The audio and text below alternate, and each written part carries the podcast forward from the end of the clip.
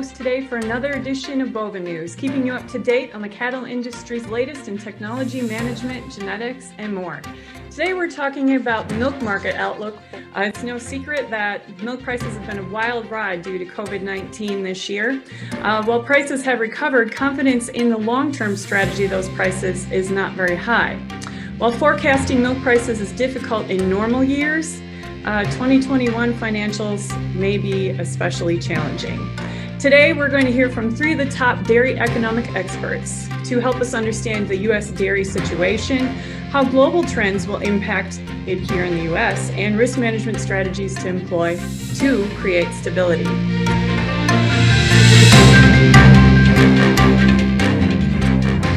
First up, we are lucky today to hear from Dr. Scott Brown. He's the Director of Strategic Partnerships and Associate Extension Professor from the University of Missouri.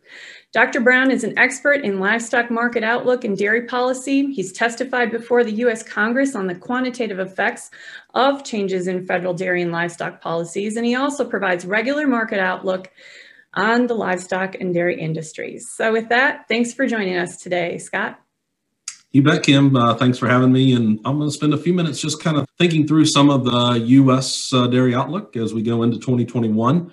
Um, I'm a good economist. So I always say demand matters here. You know, what's been strong cheese and fluid demand in 2020 has certainly been important to the markets.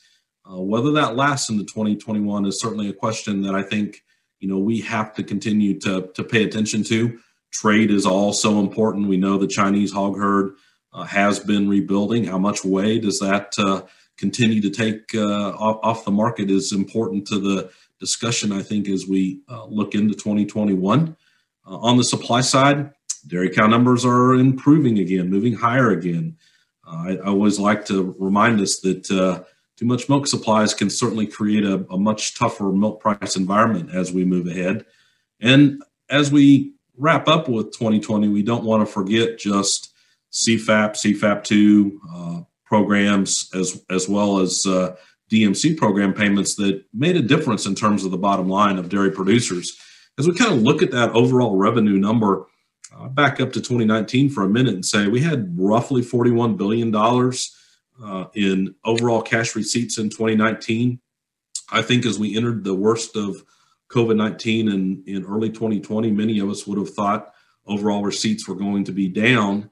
Yet when you look at the total revenue picture with what was about 3 billion in CFAP and CFAP2 payments going to the dairy industry, uh, we, actually increased total revenue uh, about $43.5 billion when you account for cash receipts as well as DMC and those CFAP payments.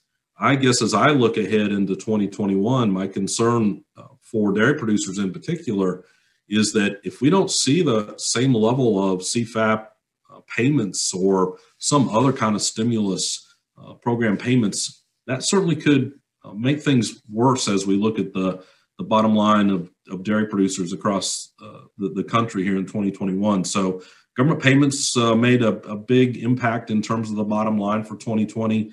Uh, it's not clear to me yet whether that will continue in 2021. And as we uh, tape this, we're still looking at what stimulus might look like going forward if we look at dairy product prices, uh, cheese is really the one that's gotten everyone's attention. As uh, just looking at monthly cheese prices, back in March we fell, you know, all the way to about a dollar ten a pound in terms of cheese.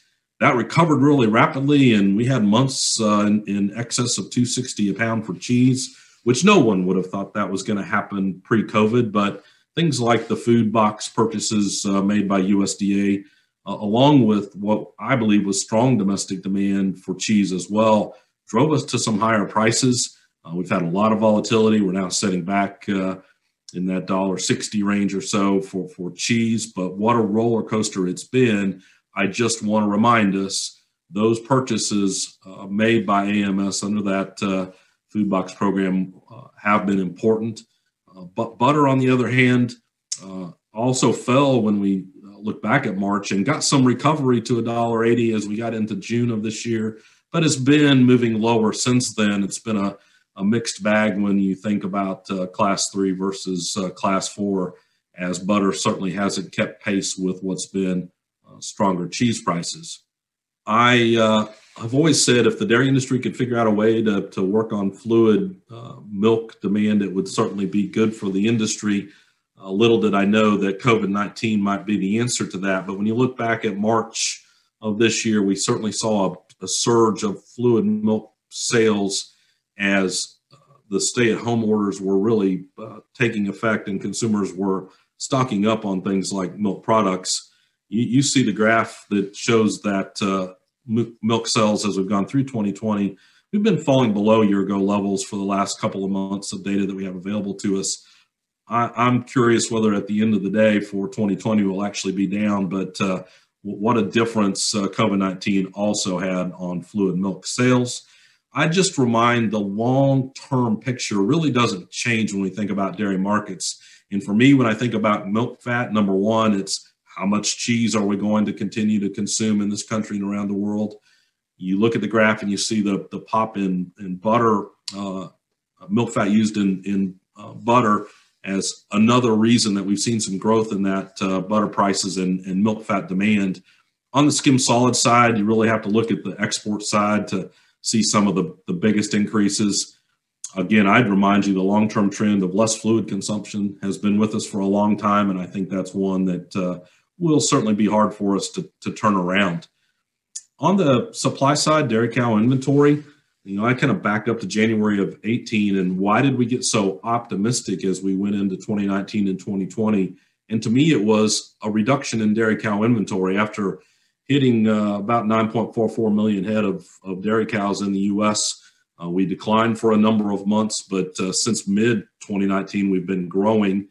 And as we got into the worst of COVID 19, we did see a turn down in cow inventory, but the last few months, we've been back to growing again, uh, hit setting there about 9.4 uh, million head of, of, dairy cows as of October of this year uh, in, in U.S. herds. I like to remind us that it, it's a very di- different industry than we would have seen in the past. And as an economist, maybe these are graph this graph's too complicated, but I, I, wanted to say I've got these set of states that I sometimes will call those are the growers. They've been consistently growing for a number of years. Colorado, Idaho, Kansas, Texas, Washington, uh, the states that I've got grouped together there. That trend likely continues in front of us, but it's the blue portion of the bar of line there that I'm interested in, and, and that's everybody else except the states that are highlighted in the red and, and yellow lines. And, and you notice everybody else was, again, contracting from January of 2018 through mid 2019. But now all of a sudden those flattened off. So what was a situation where those th- other states were shrinking enough to offset the growth that we saw in those states that I mentioned first, um, all of a sudden stopped. And I think that blue line says it's a lot harder to push those cow numbers down in those other states again as the folks that would have exited the business over that January of 18 through mid 2019, those that are left are going to be much more uh, efficient in terms of what they're doing, uh, t- typically tend to be larger operations. And again, to that long term discussion, you know, it wasn't that long ago that 30 or 40% of our milk was being supplied still by herds with less than 100 cows. But when you look at where we're at today, uh, a very large percentage of what we're doing is on large operations. So to me, it's good to remind us on the supply side that when prices are low, it is hard to get the supply side to contract. At best, we go sideways in terms of supplies. Because even if a, partic- a, a particular operation were to exit the business, uh, there's usually somebody that's going to come along and buy those assets and continue to milk in those assets. And, and so once we grow supply, we're kind of stuck with it for a period of time. And sometimes I'll say, how long does it take for demand to catch up with that supply situation? Yet at the same time, when we have positive returns, we can get expansion. Uh, look at what's been happening the last few months, and I think there's a little bit of of that at play. And so we don't want to forget those underlying both supply and demand factors that are going to, I think, drive markets as we get into 2021. Um, I, I, certainly think that, uh, that those don't go away in terms of those kind of longer term trends. Now, what do I say about 2021? Uh, number one, if you look at cheese prices, I expect cheese prices to be lower. I am concerned about income drag. and what that might mean in terms of U.S. consumption of dairy products. Uh, GDP is expected to recover as we come out of COVID 19 in 2021. Yet, if you look at measures like disposable income, uh, disposable income is likely going to be down in 2021 as less stimulus uh, monies are available to drive disposable income in 2021 than was the case in 2020. And so, what kind of, of demand slowdown do we see? I go, to me, that's lower cheese prices. I'm still talking about a dollar seventy-five for a, a U.S. annual average for 2021, but do worry about the downside risk. Not a lot of change in butter prices uh, in, in, the forecast that I have for you today. Maybe some stronger trade that gets us uh, things like uh, skim milk powder prices that continue to move higher as we go into to 2021. Uh, the, the U.S. all milk price we're going to end the year here about $18 for an annual average. Uh, I'm setting at about $17 for an annual average in 2021. And, and again, I'm worried about that downside risk as I worry that supplies of milk are going to continue to grow as we get in uh, to 2021 and at least continue through the first half. And again, meet up against what I think is potentially weaker demand as we move forward. Uh, so more downside risk, I suppose, to the forecast that I lay out there than upside potential. And and as we started uh, today, I'll just say the crystal ball is pretty cloudy these days and trying to forecast milk prices uh, in the midst of COVID nineteen. So I appreciate the chance to visit uh, on the outlook here for a few minutes today. Wonderful. Thank you so much, Scott. We appreciate your insight. Next up on our panel today of presenters is Nate Donnay. He's a director of Dairy Market Insight for StoneX. Nate's been applying his interest in large, complicated systems and statistical analyses to the international and U.S. dairy market since 2005. Through ongoing reports and one-off client-specific projects, he helps people understand the short and long-term trends and the underlying relationships driving the market and what that means to their businesses. Thank you. Uh, happy to be here today. Um, StoneX is a global financial services company. We used to be called INTL FC Stone. Uh, we're well known in the US for uh, providing brokerage and futures options, OTC. We also do dairy revenue protection, um, as well as market intelligence. And it's not just dairy, we have 3,700 people worldwide, no matter what markets you're looking at livestock, crops, um, interest rates, energy products. We have somebody on staff who's an expert in already trading in those markets. So if you're interested in hedging any of those products or protecting uh, your prices, always feel free to reach out. I oversee a team of four analysts and economists who are responsible for tracking, modeling, and forecasting the supply, demand, and prices of dairy products around the world. Our analysis is largely data driven, model driven, and I was asked today to give a little bit of an outlook on global supply, demand, and prices for next year. So the place that I always start is supply, then I'll get into demand and how that all balances out for prices. And the biggest driver in the production models are milk prices and feed cost. Um, and that, you know, the easy way to display that is as a margin. And farm gate margins across the EU, US, and New Zealand uh, have actually been pretty good this year. We had a dip in the early stages of the lockdown, and uh, uh, milk prices in the US and Europe quickly rebounded. So, farm gate margins at an aggregate level here have actually been pretty good. Um, we're expecting those margins to tighten up and kind of get back to what we would call break even type levels in early 2021. That'll be both a function of lower cheese prices here in the US, as well as higher feed costs impacting margins in the US and Europe. Now, there's a three to six month lag between changes in margins and changes in um, milk production. So, the good margins that we're seeing at the farm level during the second half of 2020 should keep milk production growth pretty good um, well into next year in my milk production graph, the blue bars along the bottom are the year over year percentage changes in milk production. And this is across all the major exporters EU 28, US, New Zealand, Australia, and Argentina, and everything is adjusted for component content. Um, so, the expectation here, if we're talking about normal weather, we should see decent milk production growth for the next six to eight months, uh, with a, a bit of a slowdown in the second half of next year due to those tighter margins during the first half of next year. Uh, on a short term basis, we believe milk production growth has slowed down a bit in November, December, and probably into January. New Zealand had some adverse weather here early in their season, although weather has, has gotten back to more normal patterns now. Uh, but that will dent the November, December, and probably January collections a bit. Um, Argentina's been dealing with a local oversupply of dairy products for most of this year. Inventories have built up. Their farm gate milk prices have dropped down to unprofitable levels. And on top of it, they're experiencing dry weather now. So the expectation is Argentina's milk production is going to be down um, below year ago levels for probably all of next year.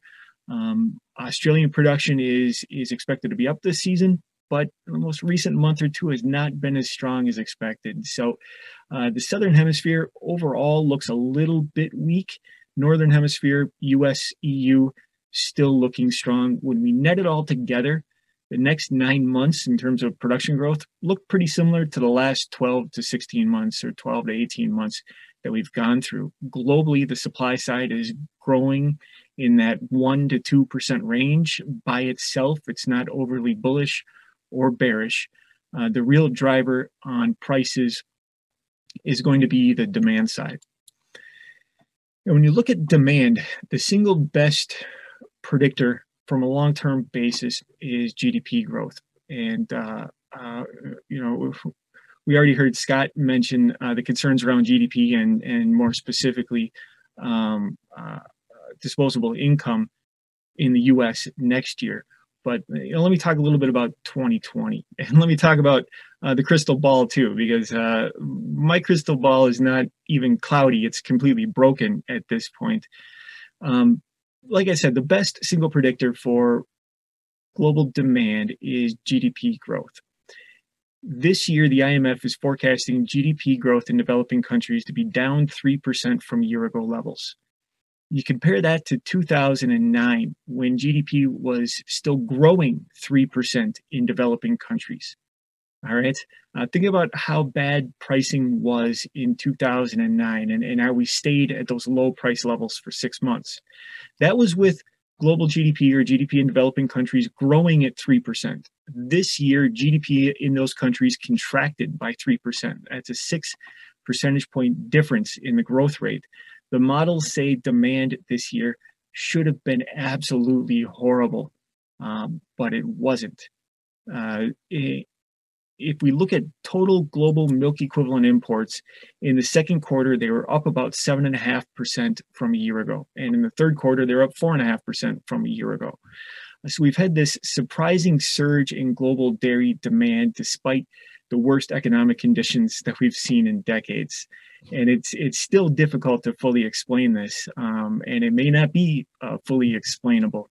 Uh, I'm hoping with more time, uh, two years from now, we'll be able to to model this and capture these effects. But I, I think part of the story is that prices did collapse to some very low levels back in March and April. If, if you're a buyer and you're looking at dollar per pound cheese, uh, that's a buying opportunity right? Uh, so some of the surge in global imports was in response to cheap prices early this year. Secondarily, there were a lot of concerns around logistics, um, slowdowns at ports, uh, ports having to shut down because of COVID cases, um, increased testing at ports to make sure that countries aren't importing uh, infected materials concerns that dairy plants were going to start shutting down the way some of the slaughter plants were shutting down. If you're an importer and you're dependent on imported dairy products, you're a little bit concerned about a lot of these issues earlier this year. And so we think some of the imports have been stockpiling, um, but it's also possible that consumption has actually increased in some of these importing countries in response to the pandemic. I mean, what we're finding and we're still feeling out around the edges of this, is that a pandemic recession is different than a global financial crisis recession. This is a, a different thing. Consumers are responding in, in, completely different ways to the current circumstances than what they've than how they've responded to uh, slowdowns in economic activity in the past. And so it's possible through the, the health halo that dairy carries that maybe dairy consumption has increased in some of these countries.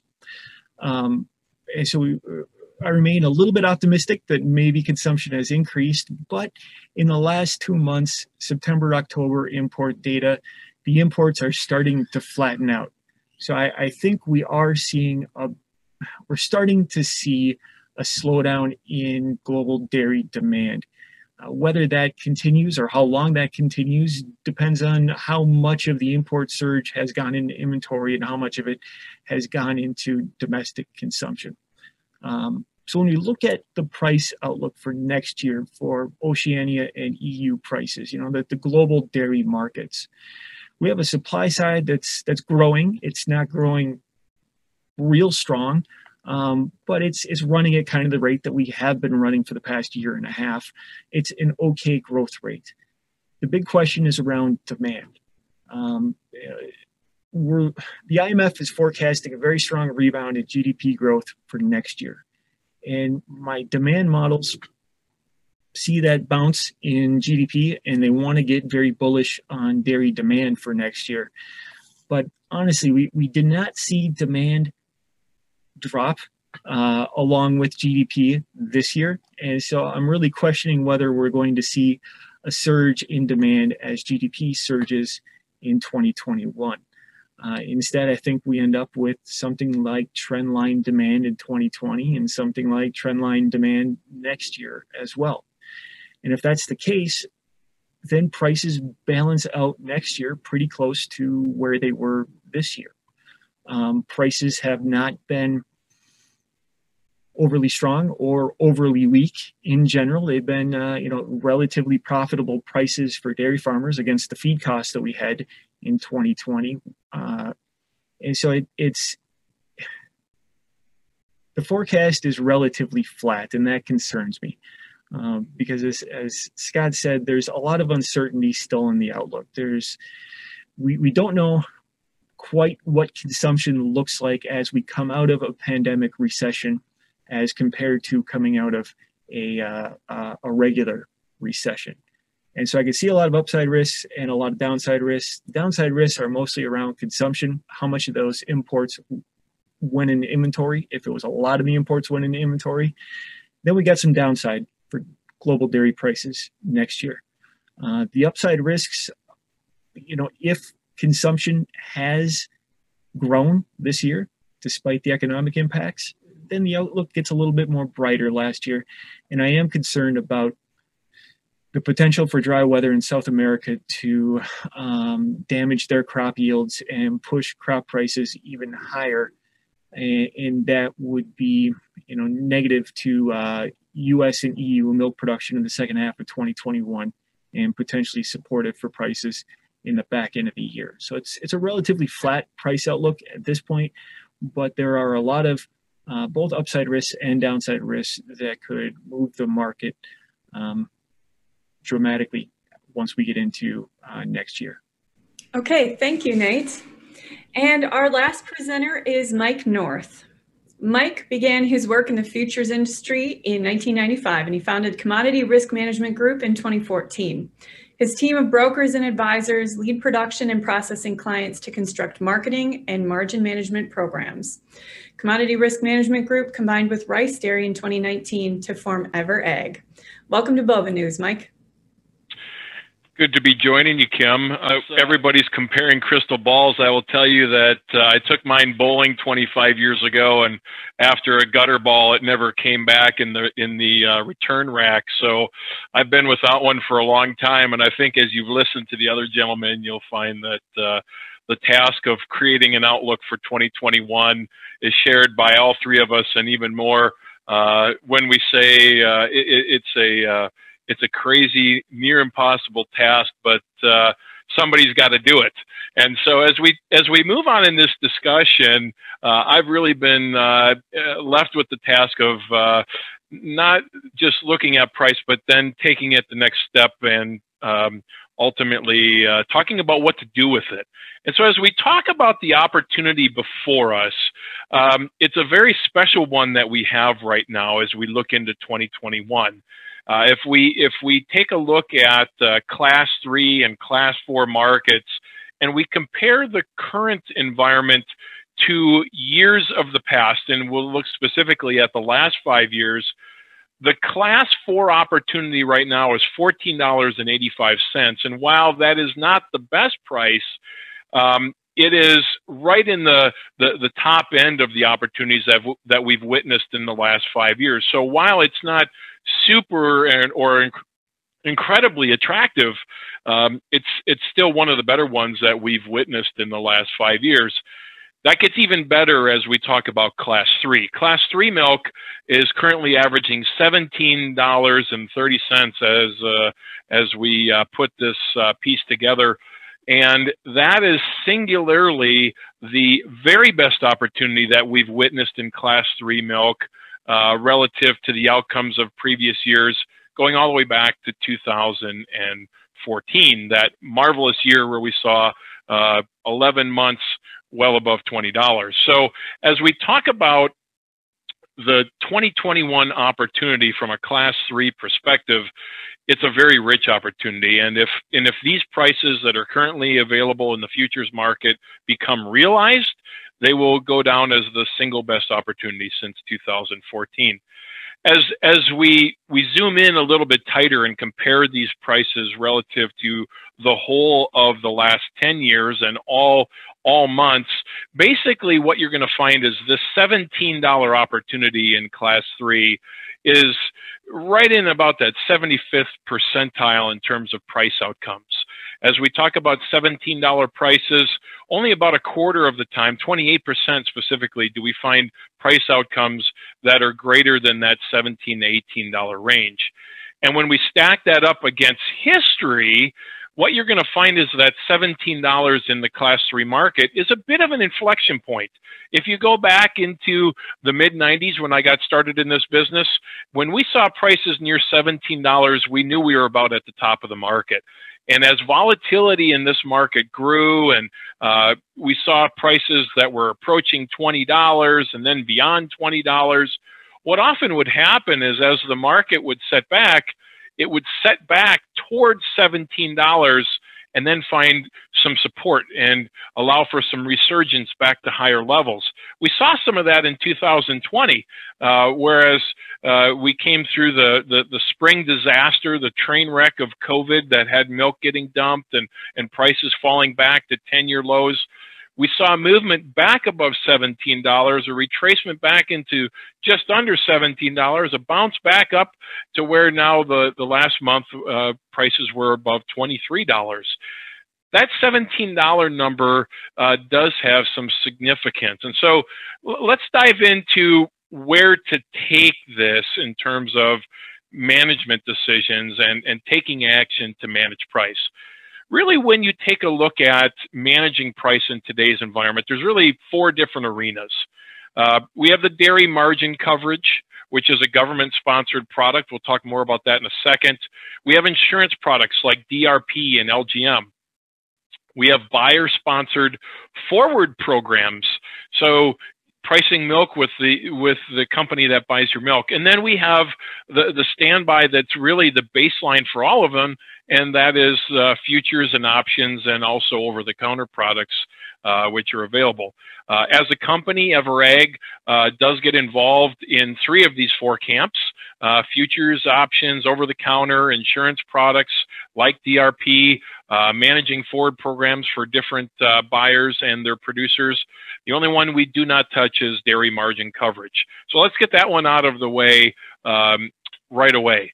Uh, hopefully, everyone was able to get to the FSA office and get signed up for this. The deadline was December 11th, so it's too late. Uh, if you're hearing this uh, uh, the program and, and wanting to take action, it's too late to do it next year. You're going to have to wait until Uh, next year, it, it, you just can't uh, enroll anymore. December 11th was the uh, deadline. Um, but our advice uh, to people has been to get involved. Uh, we believe that every dairy should sign up uh, for the 950 level of coverage, which is the highest level of coverage on at least the first 5 million pounds. If you're a producer that's under that threshold in terms of annual production, then it will cover your farm entirely uh, with uh, monthly coverage on the margin, which is a calculation of uh, milk over feed cost as calculated by the government.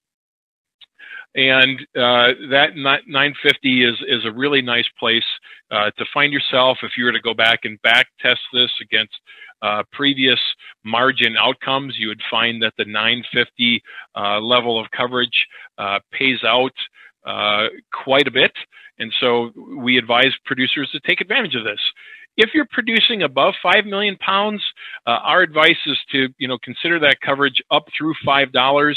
After you start jumping into 550 and higher, you can see uh, from the, the, the uh, table here that the, the cost starts to go up quite considerably. So, you know, if you wanted to move to 550, for example, it'll cost you a dime. Whereas in the tier one pricing uh, on the first 5 million pounds, you can buy 950 coverage for 15 cents. Uh, going to $6 raises that cost to 31 on uh, the pounds above 5 million. So it's a good tool. We, we suggest everybody use it. Um, you're going to have some decisions to make beyond 5 million, uh, but this is where we tell uh, our clients to look elsewhere. So as we have that discussion, one of our, our primary uh, piece of advice is to, to, to maintain some optionality, be flexible in this market. And, and when you take a look at um, the way uh, these other products come at you, there's there's lots of different choices.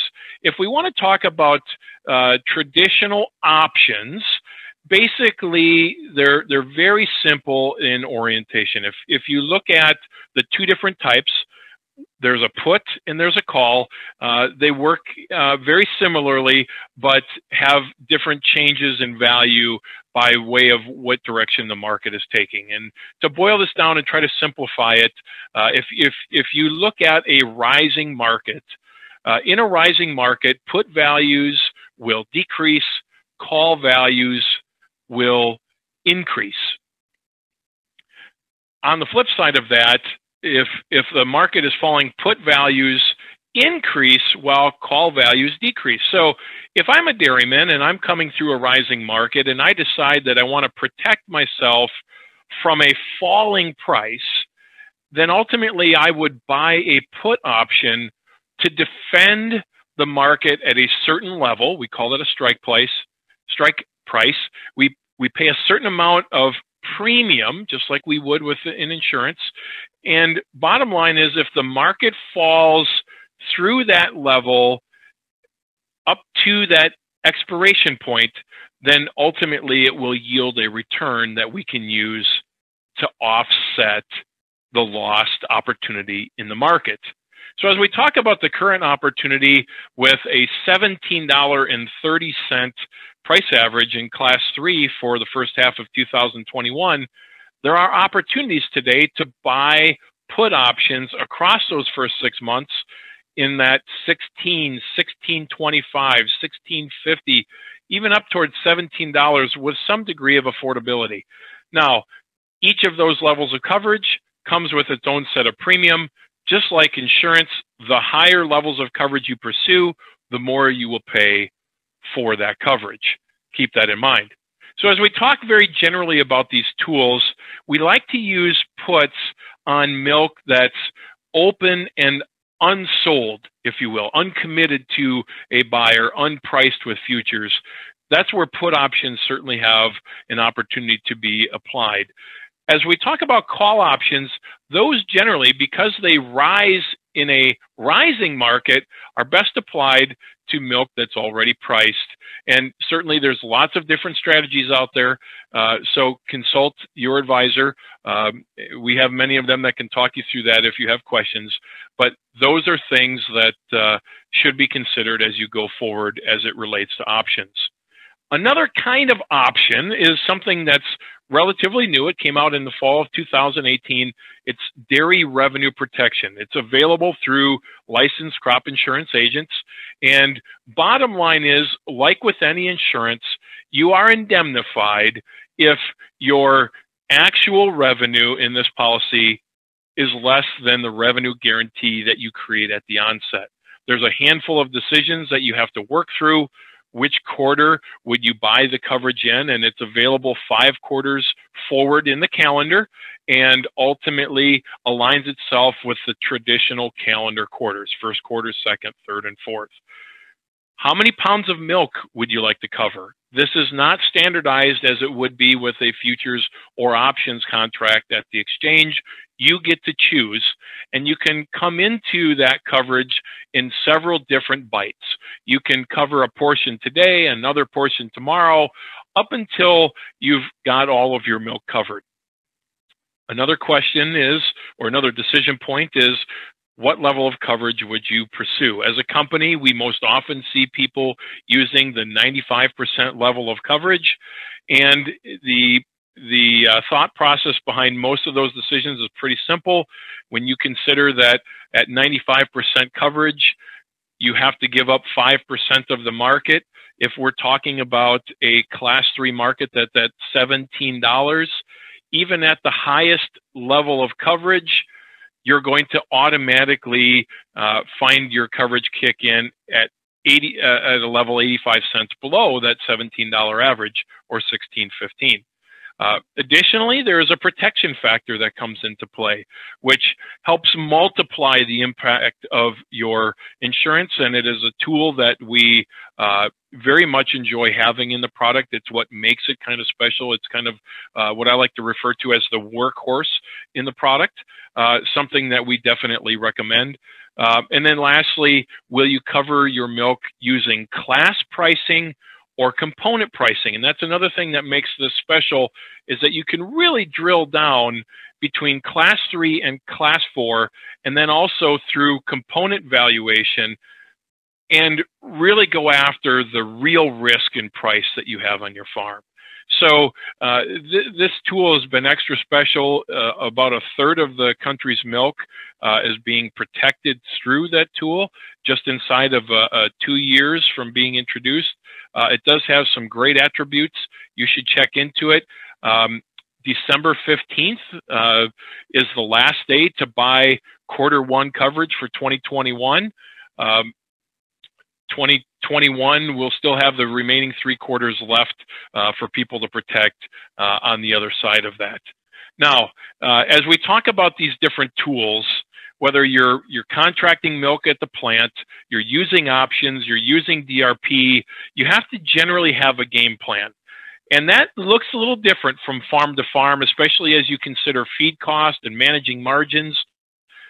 But bottom line is, if you boil it down and you and and and you look at all these products, there's a general way to to think about this, and uh, it's it's it's not a universal application. So again, you know, look at what's right for you. Talk with uh, your advisor to to put this together. But generally speaking, again, if you go back to the historical distribution of price, what you're going to find is that about twenty dollars a hundred weight, and I'm talking uh, class three here as a more probable candidate to, to reach these numbers, at least in the current environment. Bottom line is, once you reach about twenty dollars a hundred weight, you're into depending on which period of time you're comparing it to. Here we're looking at the last 10 years versus uh, the last 30 years or 40 years, roughly. Um, bottom line is, is when you look at uh, milk pricing, it puts you into about the 85th to 95th percentile uh, of, of pricing at $20 a hundredweight. At that point, you can start to become a little bit more aggressive. Does that mean that you just bank everything on the market going down from there? No, you still want to remain flexible or maintain some optionality, as we discussed earlier. And so we generally will take more aggressive postures with uh, call strategies and other things that give us more open upsides.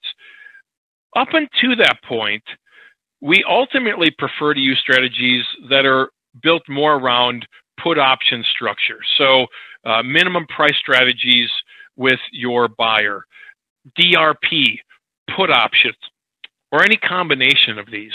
And as we talk about 2021, we're in a place where that basket of, of strategies are highly applicable right now. So we encourage producers to be taking all that you know you you heard talked about between Scott and Nate and begin to start putting some of these things together. If you can do it on your own, that's great. If you have an advisor that you trust, go go and ask the questions, have some things in place. But this is a very opportune time with all that's going on in these markets to be addressing some of these price opportunities as it relates to milk. Uh, and then also make sure you're you're addressing feed with that. Uh, although we didn't tackle that in today's uh, discussion, that's that's equally a part of the discussion. So uh, I really look forward to addressing some of the questions that are coming up here in the Q and A, and uh, bid you all the best in 2021, and wish you and your family a very merry Christmas. Thank you so much, Mike. A lot of great information. Uh, so we do have a few questions for you, and certainly uh, everyone can jump in from our panel today. But I think along the lines, after listening to your presentation, Mike, can you give us an idea about, uh, we can't get out of this discussion without talking about PPD, the producer price differential, and the negative PPDs that producers saw this year. Uh, should we be concerned about that moving forward into 2021? Will we, do you suspect that we'll see the same large negative PPDs? Well, uh, how much time do we have to discuss this, Kim? this is uh, a very involved uh, discussion, and certainly 2020 put the magnifying glass on the PPD discussion. Uh, there's a lot to weigh into the uh, conversation, uh, especially when we talk about the the timing of class one price versus class three and class four, the uh, relative values of class three and class four, and those price spreads. Uh, th- there's lots that play into it, and certainly what drove that conversation in 2020 was the the big disparity between class three and class four, together with uh, depooling, it made uh, the PPD uh, a, a, real hot button for for dairymen.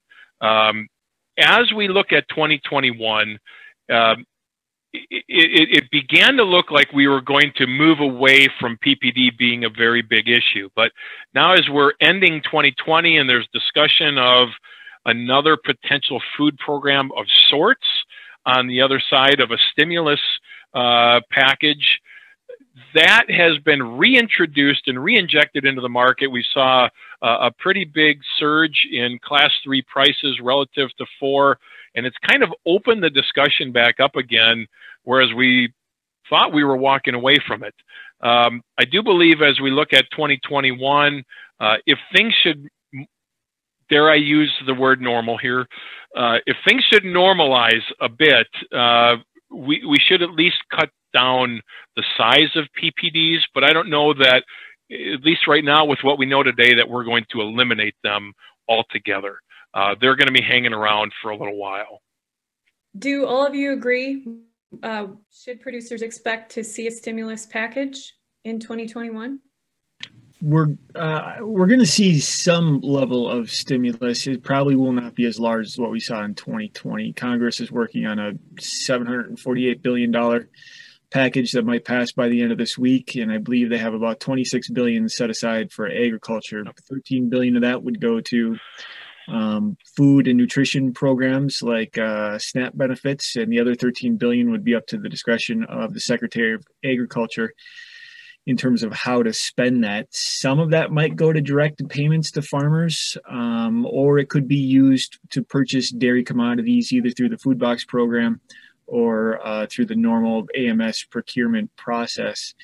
And so we will see some additional support to agriculture from uh, one of the stimulus packages, if, if this is the only one in 2021, but the amount that will be spent will almost surely be less than in 2020. Anyone else want to weigh in? Yes, I would agree with that. I think as you look in 2021, the thing to, to pay attention to is just how does the economy recover?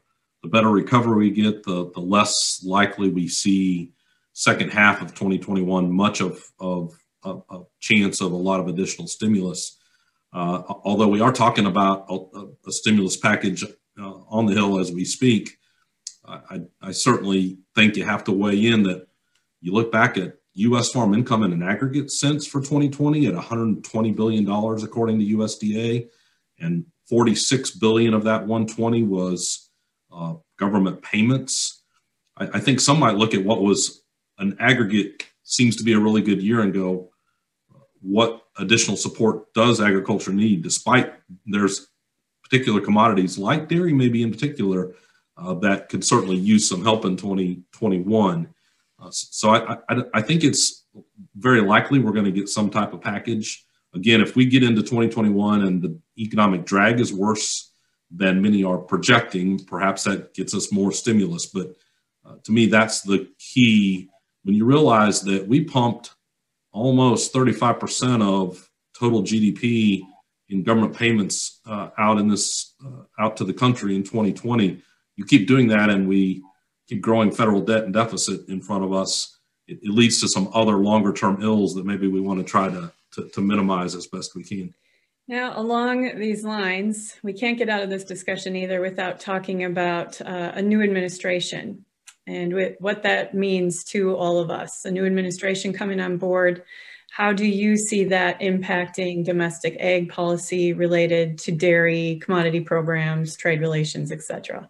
And I know we don't have all day. I, I, you know, honestly, I think dairy is postured very, very well, especially if the top pick at Secretary of Ag uh, ends up being former Secretary Vilsack. Uh, with his previous role, well, his current role uh, as president of US DEC, it certainly does uh, potentially bring a little bit more attention to the dairy sector if, in fact, he gets the nod and pulled into that chair. Um, ultimately, it, it, postures very dairy very well. Um, you know, I think some of the headwinds are going to be some of these things that we're still ironing out with USMCA. Uh, dairy has already filed a suit against uh, Canada uh, as it relates to uh, some some mishandling of of the agreement, and we'll we'll see uh, we'll see where that takes us. But uh, with the newest administration coming, I think uh, if Vilsack does get the nod, dairy will be in a very good spot uh, relative to some of uh, the prior administrations. Yeah, to me, Kim, the, the question here could also be Congress. So we talk about a new administration, but the fact that we had Collin Peterson, uh, Conaway, so we had Minnesota, Texas, uh, Michigan, Kansas, and and now we're likely going to have um, Michigan, Arkansas on the Senate side, and and Georgia and Pennsylvania on the House side. That's a very different context relative to the history of dairy policy, and and, and so I I go stay tuned for the next farm bill debate. I, I'm not really sure where that discussion ends up with just the what, what was a, a set of players that knew dairy policy for a long period of time that that is to a different set of of players going forward. Um, I, I think to domestic dairy policy, that's where it's going to be the most interesting. That's a great point, Scott. Agreed. We also know that COVID 19 is obviously here to stay. Um, and we know that the industry obviously saw the supply chain disruption. Uh, what do you see as things that have been resolved or maybe haven't been resolved? Uh, what can we look forward to uh, that this maybe won't happen to this degree again, the supply chain disruption? Well, I think the biggest thing that we've seen is on the food service side. Uh, supply chain internally has been upended in the world of food service. When you look forward at uh, NRA statistics, uh, the National Restaurant Association, the forecast from among their uh, members isn't very good in terms of uh, the the road ahead. Um, and as long as we maintain a you know shutdown or partial shutdown status, it really hurts those more uh, sit down oriented uh, type of restaurants the most, which you know that's going to have a, a, big impact, especially on the class four marketplace, where the fats, the creams, the butters are used in a little heavier supply. Um, as we talk about some of the shift, though, um, you know, consumers haven't stopped eating. Thankfully, uh, they still enjoy uh, their dairy, and uh, that said, we've seen growths in place like uh, fluid, and we've seen uh, growths in cheese, and um, that could, you know, effectively uh, be perpetuated. Uh, you know, I think Nate said it well when he said that there's a lot of questions on the horizon. We don't know how this is going to shape up. There's a difference this time to uh, the pandemic response uh, in our economy than what we've seen in previous economic uh, strained uh, environments.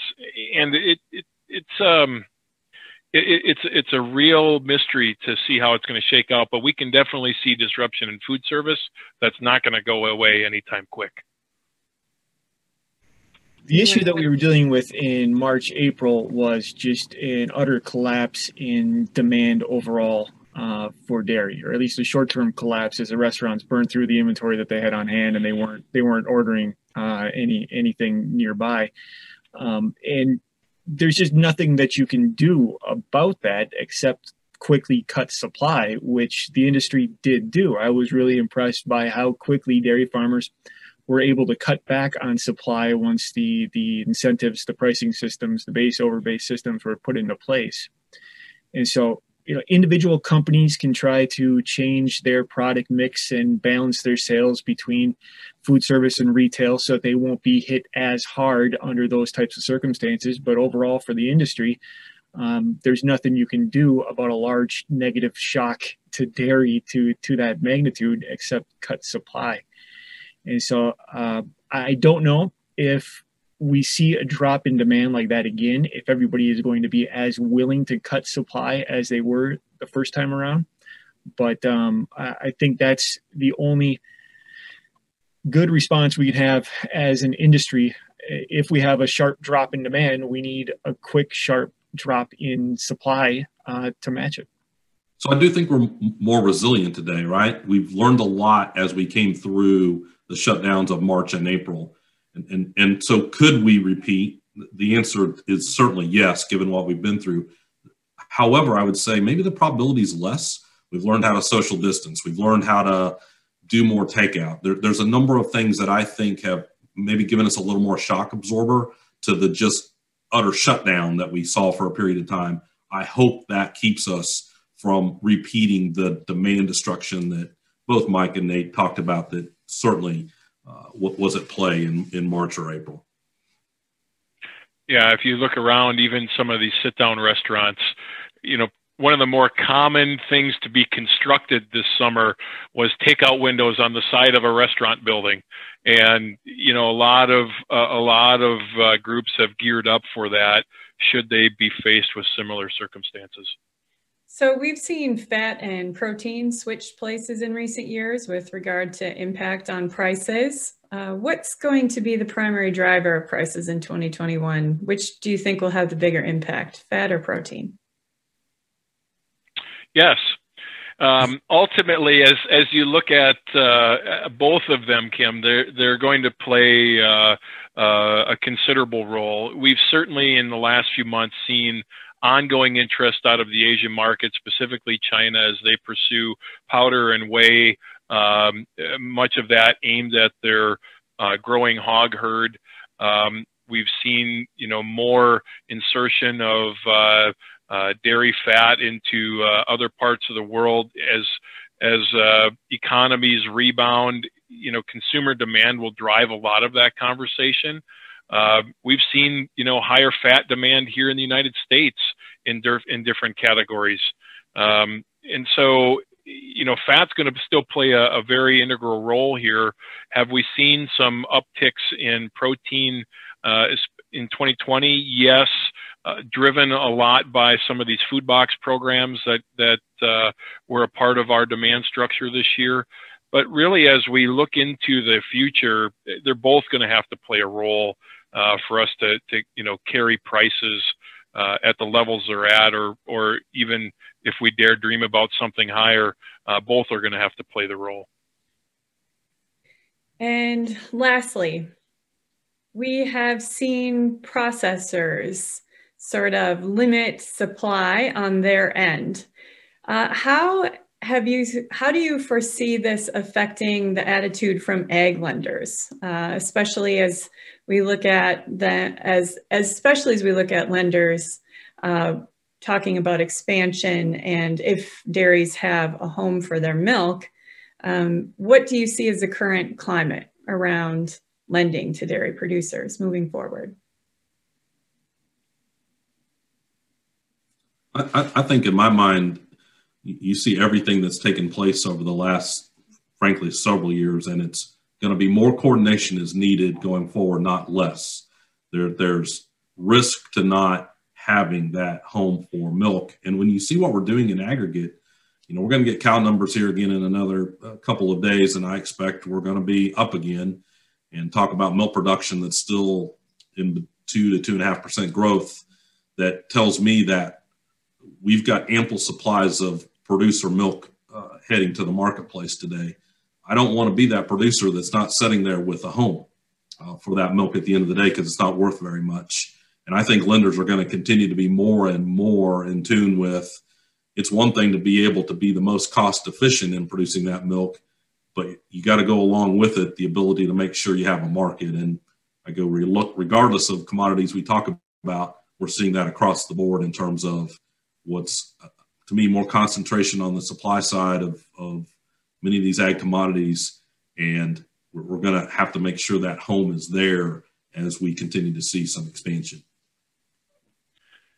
i would say too that you know as you look at uh, cow numbers and you look at production it, it's often a reflection of price uh, Scott made an eloquent point before. We're slow to, you know, cut back supplies historically. But when price and opportunities are in front of us, we're also quick to scale up and take advantage of it. And as a lender, if I'm, you know, sitting down with my dairy client, I'm looking at the, the current situation for what it is. I realize that the prices today are pretty solid. So my first question to my dairy client is, what's your marketing plan? How are you defending these revenues? How are you managing risk with price? And then the follow up, if there is an expansion conversation on the table, is how are you going to manage if you get told that you have uh, to reduce 10 to 15 percent? What does that look like? You know, you're going to have to stress test that considerably, and, and then you know naturally it'll become a conversation from there as to you know what kind of risk the bank is willing to take with that client but i think you really have to to scott's point you know walk into any of these conversations with the knowledge that unlike the days gone uh, gone past us here we, we we can't say absolutely that there's always going to be a home for 100% of all the milk that I desire to to produce there has to be a conversation with the buyer on the other side of that milk. There has to be assurances that that buyer is going to, you know, uh, be there. There's got to be an understanding of any type of quotas that are going to be potentially put in place, and then there has to be also an understanding that if there is going to be an expansion, that the buyer is already on board and agreed to that. Uh, and that that's not going to be a surprise that shows up on their doorstep and then suddenly they shut back or push back and, and shut down that added milk production. So uh, these are all parts of the conversation, and you know, as a lender, these are the conversations I, would want to have with my my dairy client. And final question of the day. Great discussion, by the way. I appreciate all of you and your insight today. We talked a lot about addressing the challenges moving forward for dairy in 2021. Uh, if you had to leave everyone with the top opportunity that you see for the dairy market outlook of 2021, what would it be? Well, I think I said it earlier uh, when I said that today's prices, today's prices, if they're realized, will be the single best opportunity that have uh, showed up in their mailbox since 2014. So I guess the opportunity is right before us. You know, you know, we can talk about fundamentals. Fundamentals are are great conversation points we can talk about some of the other elements of the marketplace. Again, great conversation points. But where the rubber meets the road on the dairy is that milk check as it shows up in your bank account. And so, as we talk about 2021, there is a great opportunity today to do something about price. And we are sending guys headlong into those opportunities uh, and using the tools at their disposal to, to manage them appropriately. Because right now, there are great opportunities to address. So, you, you have something uh, already stuffed in your stocking, open it up and, and go after it. I couldn't put it any better than Mike. There's there's still a lot of uncertainty, um, uh, but compared to where the futures currently sit, I think the risks are mostly to the downside when you look at a, a six month or an annual average. And so I, I think the markets are offering a, a, very good opportunity that producers should currently be looking at and taking advantage of. So, amen to, to, to both of, of, their points. I, I agree. If you want me to be optimistic, it's that We've all been so used to coming through this pandemic that 2021 we get a lot better recovery than we anticipated. Uh, that we get folks vaccinated, we get the economy open, it grows a lot more than we think. I think that helps us on the on the fat side in particular. If we get some of that recovery, and you put on top of it, then what's a hog herd in China that grows more quickly than we even anticipated it's going to grow, giving us a lot of export opportunities and we look back at, at, at 2021 and go, wow, what a what a nice increase. But I don't want to overshadow the possibilities that are already sitting there in front of folks today, waiting for that scenario to play out in 2021. Well, my thanks to the three of you today. I appreciate the discussion. We'll have to have you back soon. Uh, and especially as we all try to capture a glimpse into this crystal ball for markets in 2021. Thanks for all of you who joined us today. We'll see you next time on another edition of Bova News.